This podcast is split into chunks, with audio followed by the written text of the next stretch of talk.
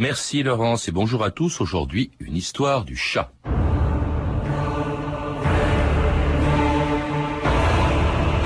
Viens mon beau chat, sur mon cœur amoureux, retiens les griffes de ta patte et que ma main s'enivre du plaisir de palper ton corps électrique. Charles Baudelaire.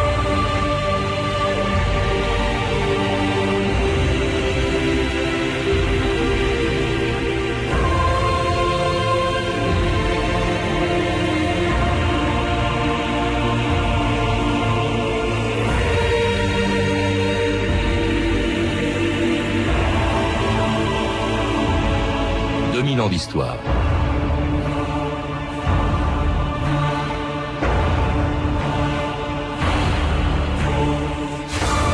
Depuis plus de 4000 ans, on dit des chats qu'ils sont des animaux domestiques. Mais à voir notre comportement devant eux, on se demande parfois qui du chat ou de son propriétaire est le maître. Le chat, disait Marcel Mauss, est le seul animal qui soit arrivé à domestiquer l'homme. Mais qu'il soit domestique ou sauvage, les chats nous fascinent en tout cas depuis longtemps. Déifiés par les pharaons, puis diabolisés au Moyen Âge avant de devenir des animaux de compagnie, ils ont traversé les siècles en provoquant tantôt la peur, tantôt l'amour, tantôt l'admiration, mais jamais l'indifférence. Et c'est pourquoi, de tous les animaux, ils sont ceux qui ont inspiré le plus grand nombre d'écrivains, de poètes, de musiciens, de peintres et de cinéastes, comme Walt Disney, qui ignorait la différence entre un chat de race et un chat de gouttière, car pour lui, un chat était toujours un chat. On fait pas de mal, on s'entraîne à mordre et à griffer. Les aristochats ne jouent pas à se mordre, à se griffer et autres gestes violents. Quelle horreur Mais un de ces jours, on pourrait rencontrer un chat de gouttière. Duchesse, voilà ma piole.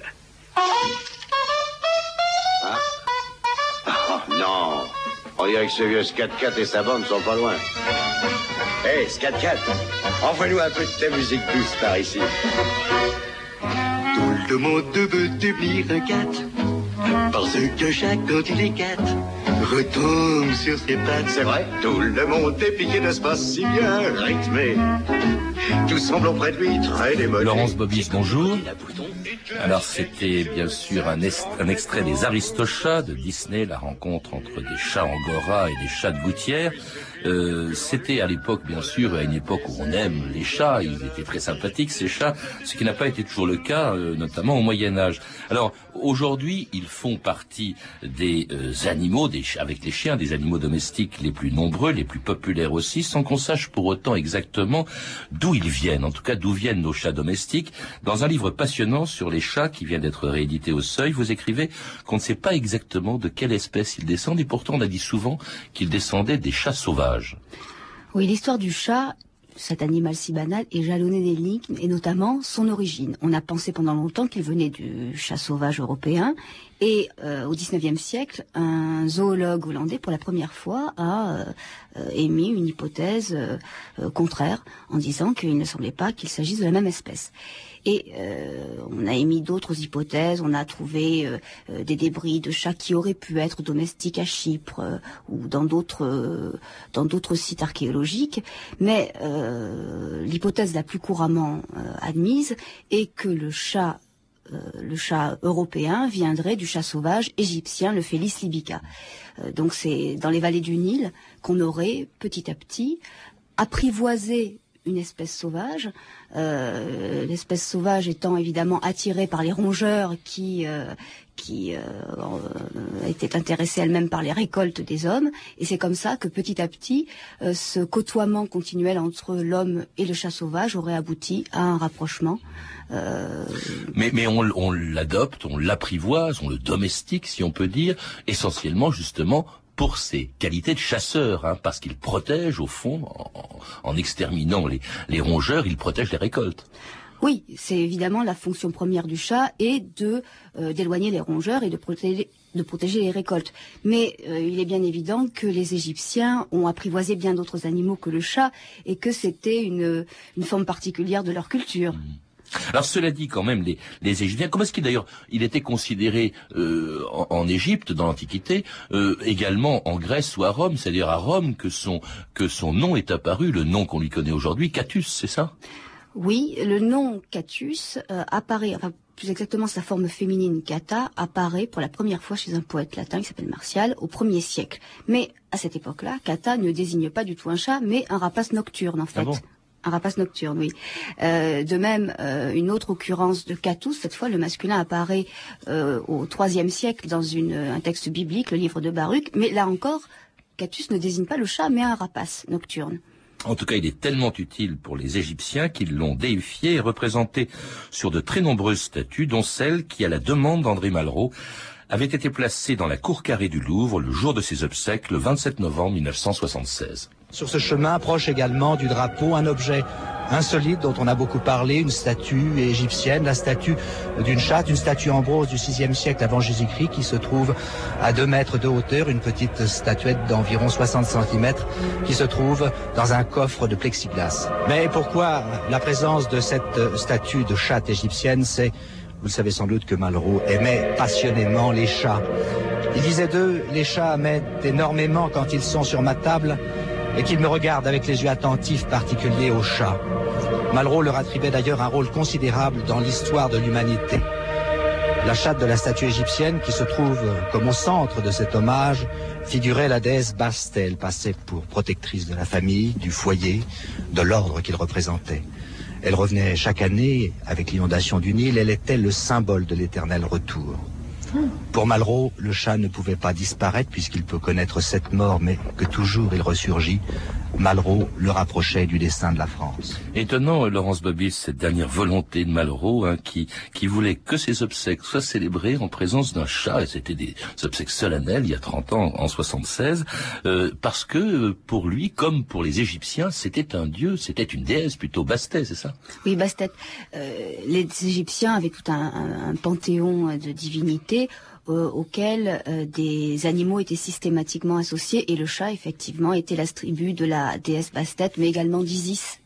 Euh, et ce sont du reste des cultes qui petit à petit se sont répandus en Gaule mais à tel point déifié d'ailleurs qu'il était également momifié. On a découvert des quantités de momies de chats, je crois, en, Égypte. Oui, on a découvert euh, des milliers et des milliers de momies de chats, mais euh, dans ces momies, on s'est rendu compte qu'en fait, il n'y avait pas forcément des chats entiers, mais parfois des fragments, en fait, des, morceaux euh, d'os de chat, parce qu'en fait, il semblerait, d'après des égyptologues, qu'il s'agissait d'ex-voto, en fait, offerts à la déesse pour s'attirer notamment euh, la fertilité. Ce qu'il y a d'affreux, c'est que ces momies, je crois, beaucoup d'entre elles ont été découvertes par des Anglais qui les ont ramenées en Angleterre pour se servir de ces momies comme d'engrais. Oui, effectivement, euh, beaucoup de, de, momies ont fini euh, ont servi à enrichir le, le, sol anglais, sans doute euh, avoir de plus beaux, de plus belles pelouses. Hein, c'est affreux. Alors cela dit, ça montre quand même qu'il était tombé euh, de son piédestal entre temps, et notamment au Moyen Âge, encore qu'au Moyen Âge. Euh, d'abord, comment est-ce qu'il est arrivé en, Europe le chat, et qu'est-ce qu'il représentait pour les habitants du Moyen Âge euh, qui, avaient des chats? Alors, le chat est arrivé avant le Moyen Âge en Europe, en fait. Les premières traces, donc il s'agit d'ossements, naturellement, on n'a pas d'histoire écrite, remontent au premier siècle avant Jésus-Christ. On trouve des sites aussi bien en Grande-Bretagne que euh, dans le sud de la France. Et euh, quand on regarde un ensemble de sites plus larges, on se rend compte qu'entre le premier siècle avant Jésus-Christ et le sixième siècle après Jésus-Christ, on trouve petit à petit des ossements de chats domestiques dans une ère de plus en plus vaste qui va jusqu'à la Suède. Donc, au VIe siècle, le chat domestique est répandu partout sur le sol euh, européen. Euh, ces chats donc venaient d'Égypte. Euh, on sait qu'il y avait des législations qui essayaient d'empêcher les chats égyptiens de quitter l'Égypte, mais avec l'Empire, évidemment, il y a eu des passages culturels. Hein, puis des, des, des, soldats, probablement des vétérans, ont emmené des chats en Europe. Et petit à petit, ces chats domestiques qui avaient des capacités de reproduction bien supérieures aux chats sauvages se sont multipliés dans une série de lieux, euh, notamment sur le, dans les villes fortifiées et dans toutes les villes qui avaient une activité euh, commerciale importante. Mais là encore, c'est comme pour les Égyptiens, euh, si on les apprécie, c'est en, en, en, fonction de leur qualité de chasseurs, parce qu'ils chassent les rongeurs Oui, essentiellement. on se rend compte très bien que les chats se multipliaient et étaient utilisés pour chasser les rongeurs. Dans les tout premiers temps, Euh, certains chats, évidemment, étaient des bêtes euh, exotiques qui étaient associées notamment à d'autres à d'autres animaux familiers, mais qui représentaient des un certain, comment dire, qui représentaient une marque de luxe, comme des oiseaux, par exemple. mais très vite, on se rend compte qu'il y avait certainement dans les villes des colonies de chats errants de chats domestiques errants. Alors cela dit, on les apprécie au début du Moyen Âge et puis très vite les choses changent, on commence à leur trouver des défauts et ils deviennent un animal diabolique persécuté par l'Inquisition. Messire l'abbé, vous m'avez invité à enquêter sur la présence de l'esprit malin dans votre abbaye. Et j'ai déjà trouvé le sucre de Satan. Combien de fois ai-je vu ces rites sataniques et ces objets pestiférés, chats et coqs noirs, ces frôleurs d'enfer? Même Guillaume de Baskerville doit se rappeler le procès qu'il présida, où une femme confessa avoir eu commerce avec le démon incarné en chat noir. Qu'on les enferme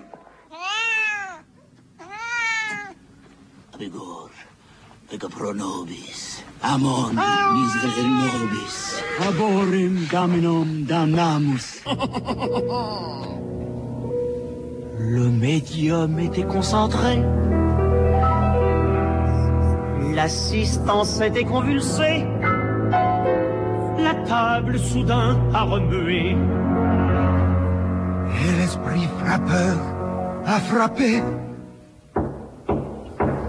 Qu'est-ce que c'est? Le petit bout de la queue du chat qui vous électrise. Snap, le petit bout de la queue du chat qui a fait ce bruit-là. Non, l'esprit n'est pas encore là. Unissons nos fluides et recommençons nos ébats chat la queue du chat, les frères Jacques à l'époque desquels le chat a cessé de faire peur, mais c'est vrai qu'au Moyen Âge, on l'a entendu dans un extrait du nom de la rose, le chat fait peur, le chat est un animal diabolique. Qu'est-ce qui lui est arrivé pour, pour, soudain, Laurence Bobis, il devienne une bête maléfique? Le chat fait peur, euh, peut-être dans certaines situations, mais en même temps, au Moyen Âge, il y a des chats absolument partout dans les maisons, et euh, le chat est un est un animal familier comme aujourd'hui, hein, et, bien plus nécessaire qu'aujourd'hui, puisque c'est quasiment un objet utilitaire, un objet indispensable pour, pour combattre les souris. Euh, ce qui s'est passé, c'est que euh, d'abord l'Église euh, a condamné le rapport affectif entre l'homme et l'animal.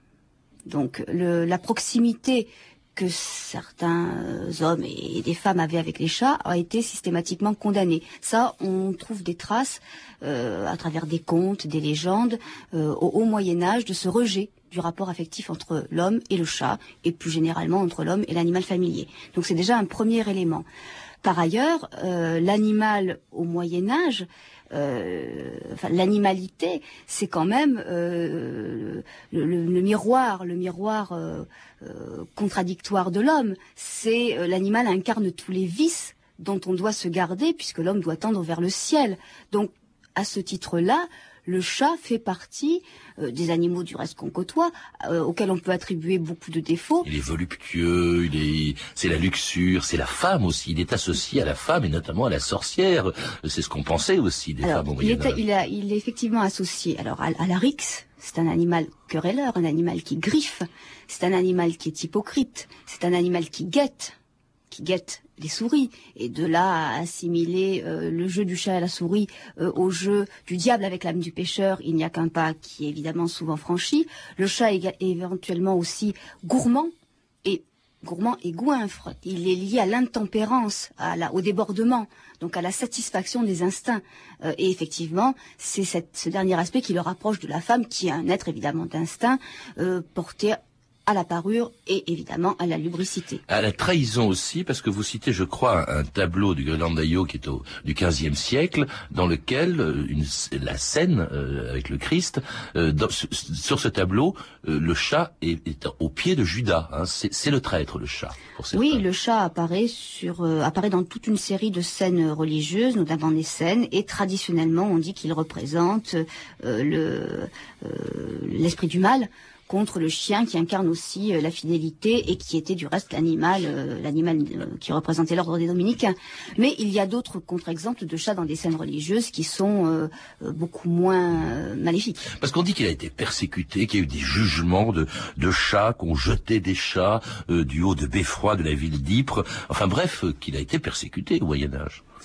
Il n'y a pas de trace de persécution massive. Il est bien évident que euh, au Moyen Âge, les jeux cruels avec les animaux, et du reste assez perpétuel à l'époque moderne, euh, ne provoquaient pas euh, du tout les mêmes réactions qu'aujourd'hui.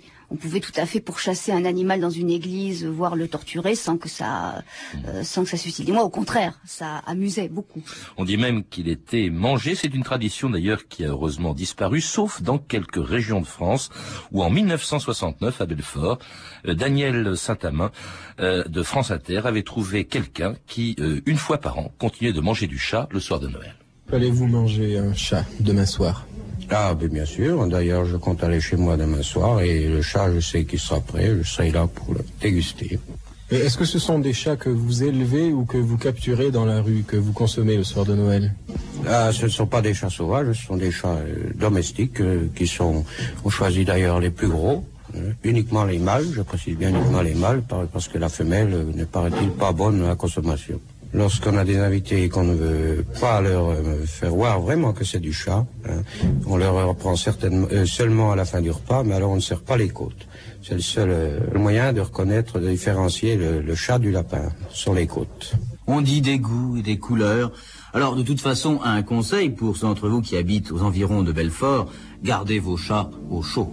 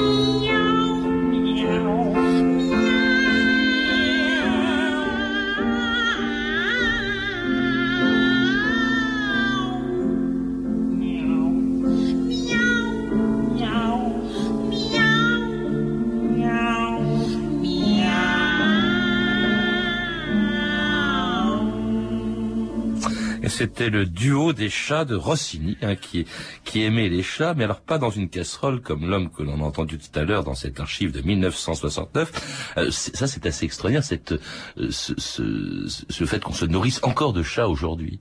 C'est vrai, je sais, en Asie, euh, il y a des chats écorchés qu'on achète dans les marchés, mais en France, j'ignorais. On a mangé du chat en Europe, mais c'est une pratique sporadique puisque depuis très longtemps, il y a un tabou alimentaire très fort qui est attaché au chat, comme à tous les animaux euh, qui euh, font vraiment partie du premier cercle euh, autour de l'homme, c'est-à-dire les chiens, les chats, les chevaux également. Donc, en dépit de l'existence de ce tabou très fort, en temps de disette, couramment, on mangeait du chat, et également dans certaines régions, notamment en Espagne, euh, notamment en Italie également, euh, si bien qu'au XVIe siècle, euh, des médecins qui essayaient de pousser les, les, pauvres à manger ce type de nourriture, en disant mais bon, si vous n'avez rien à manger, ce genre d'animaux, vous pouvez, vous pouvez les manger. Mais pourquoi ce tabou justement? Parce que intrinsèquement on dit que le chat, bah, c'est aussi bon que du lapin, etc.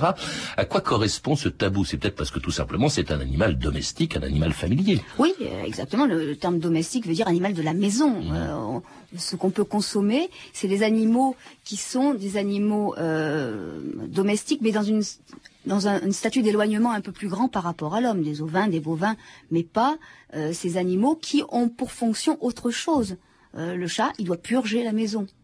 Alors justement, Laurence Bobis, dans votre livre, vous rappelez une chose, c'est qu'à partir du 19e siècle, quand on commence à faire du chat un animal de compagnie, sa fonction de chasseur, de rongeur, ben bon, elle est de moins en moins importante et que c'est pour d'autres raisons. Vous parlez d'une nouvelle sensibilité que l'on aime des chats, que l'on a des chats chez soi. Oui, je pense que ce qui a, euh, ce qui a prévalu pour cette évolution du statut du chat, c'est euh, aussi l'apparition de nouvelles races, de nouvelles races de chats qui, euh, bon, étaient exotiques, qui étaient euh, notamment les chats persans, euh, les chats syriens qui sont mal connus mais qui apparaissent à la fin du Moyen Âge. Et euh, ces chats permettent en fait de, euh, de valoriser un animal qui jusque-là était décrié. Et par ailleurs, ils peuvent gagner des sphères de la société euh, que les chats domestiques ne n'intéressaient pas, puisque ce sont des animaux de luxe.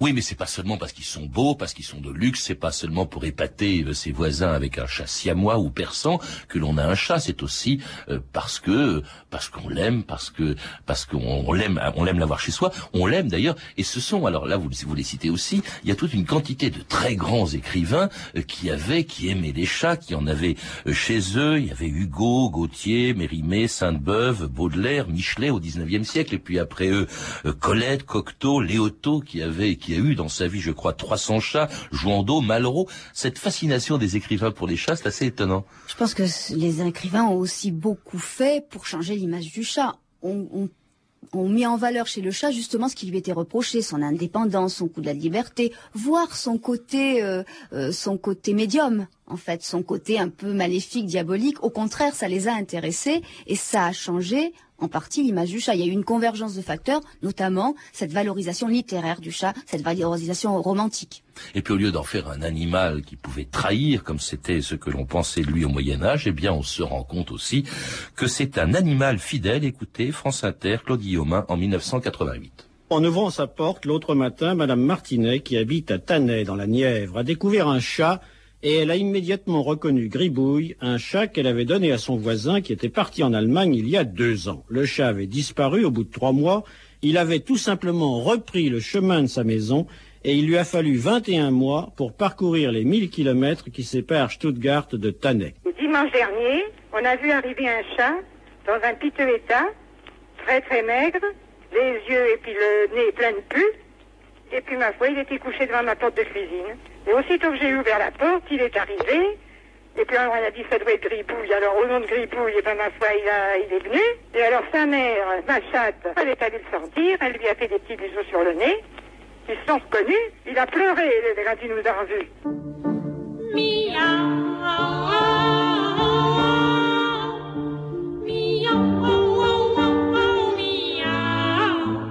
Extraordinaire, hein, cette histoire de Gribouille qui fait 1000 kilomètres pour retrouver ses maîtres. Est-ce que c'est ses maîtres auxquels il est fidèle ou est-ce que c'est sa maison? C'est sans doute sa maison, mais c'est cette image de la fidélité du chat, sa, fidélité à un territoire, est vraiment un phénomène tout à fait moderne. Il n'y a aucune anecdote de ce type euh, au Moyen Âge ou à l'époque moderne. Au contraire, pour Boccace, le chat c'est l'animal qui va parler toi, c'est le vagabond. Hmm. Alors ju- justement, il y en a beaucoup maintenant en France. Je crois que j'ai appris qu'il y en avait 10 millions en France, c'est-à-dire qu'il y alors y a 9 millions de chiens. Bon, c'est donc avec le chien, ils se disputent en quelque sorte euh, la palme des, des animaux de compagnie euh, les, les plus populaires. Mais alors, euh, c'est, c'est- c'est- à quoi correspond justement cet engouement pour les chats aujourd'hui, euh, Laurence Bobis? Alors, ce qui est nouveau aujourd'hui, c'est euh, l'essor de la, de, la, de la félinotechnie, en fait, de la sélection des chats, ce qui n'existait pas du tout euh, euh, anciennement. Alors que les races de chiens étaient, il existait quand même pas mal de races de chiens euh, dès l'Antiquité. Au contraire, euh, on ne connaissait qu'un chat pendant très longtemps. Et c'est donc à la fin du XVe siècle qu'on commence à voir donc ces chats syriens, ces chats exotiques, et ensuite au XVIIe les chats angora qui arrivent euh, par un Italien, euh, Piero della Valle, et euh, par un Français qui s'appelait Peresque et qui était un collectionneur à la fois d'antiquités et d'animaux.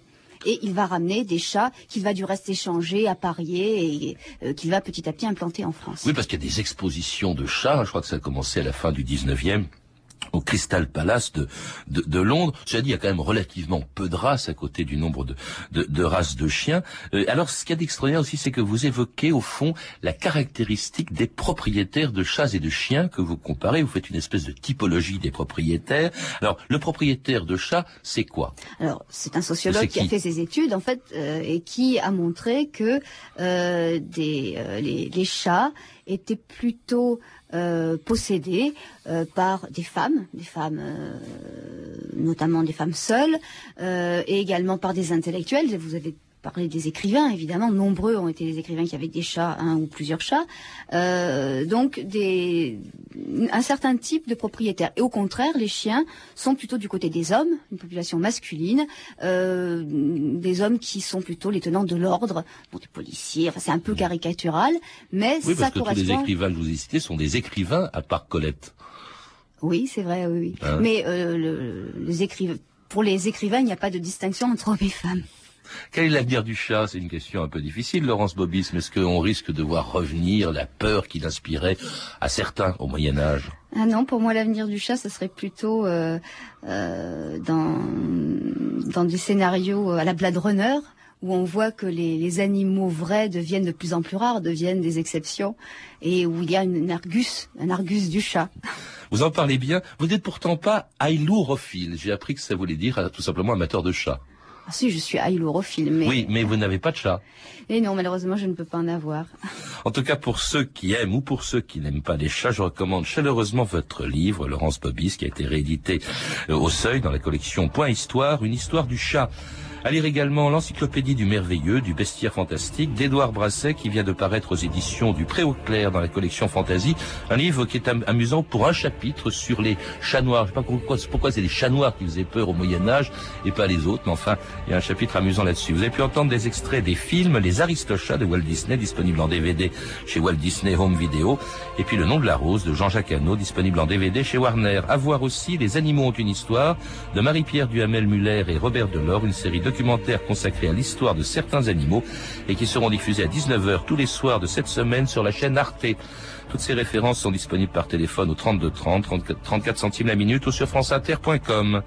C'était 2000 ans d'histoire. Merci à Philippe Duclos, Sandrine Laurent, Claire Tesser, Claire Destacan et Mathieu Binossi et à notre réalisatrice Anne Kobilac.